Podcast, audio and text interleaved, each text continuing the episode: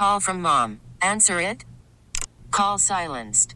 Instacart knows nothing gets between you and the game. That's why they make ordering from your couch easy.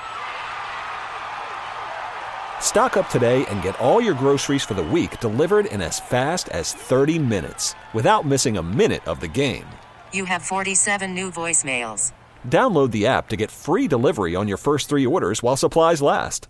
Minimum $10 per order. Additional terms apply. The top stories from the KCBS radio newsroom. This is the All Local. I'm Jeff Bell. I'm Patti Reising. McClymonds High School in Oakland is closed today, tomorrow, and maybe into next week after a toxic chemical was found in the groundwater. KCBS's Kim Foster has more. The chemical is trichloroethylene, or TCE, and can be cancer causing if vaporized. John Sasaki, a spokesperson for the Oakland Unified School District, saying at a press conference that there have been two high profile athletes that have died from cancer in the past few years. Ramon Sanders, a graduate of uh, our school in 2018, he passed in uh, the fall just this past year. His first season at Laney College, he suffered a broken leg and they discovered bone cancer in his leg. Daryl Akins was a football player who died, I believe, in 2017. He died a month after he graduated here from McClymonds.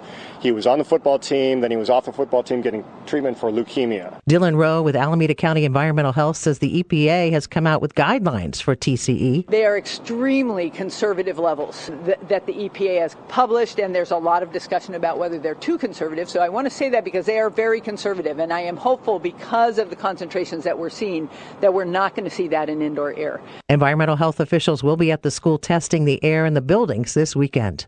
Kim Foster, KCBS. Passengers continue to disembark from the Diamond Princess cruise ship in Japan after wrapping up a 14 day quarantine due to the coronavirus. It's a slow process, so there are still thousands of people aboard to feed and care for. As KCBS reporter Holly Quan tells us, that's why a group of California chefs is now in Tokyo to help out. During California's wildfires, you could count on World Central Kitchen to show up. It's a disaster aid group of chefs that head to trouble zones and cook for people. Honestly, it, this is completely different than anything we normally do. California chef Tim Kilcoyne is director of chef operations. He's used to being in fires, floods, and tornadoes, but this is his first viral infection.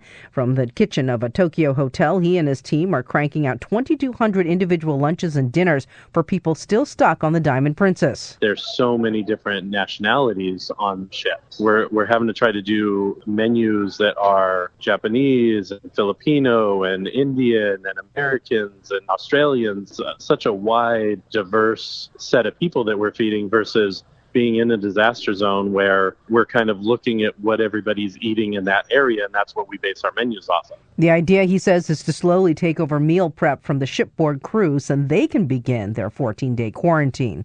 Holly Quan, KCBS. Supporters are calling Santa Clara County's homelessness prevention system, launched three years ago, a major success.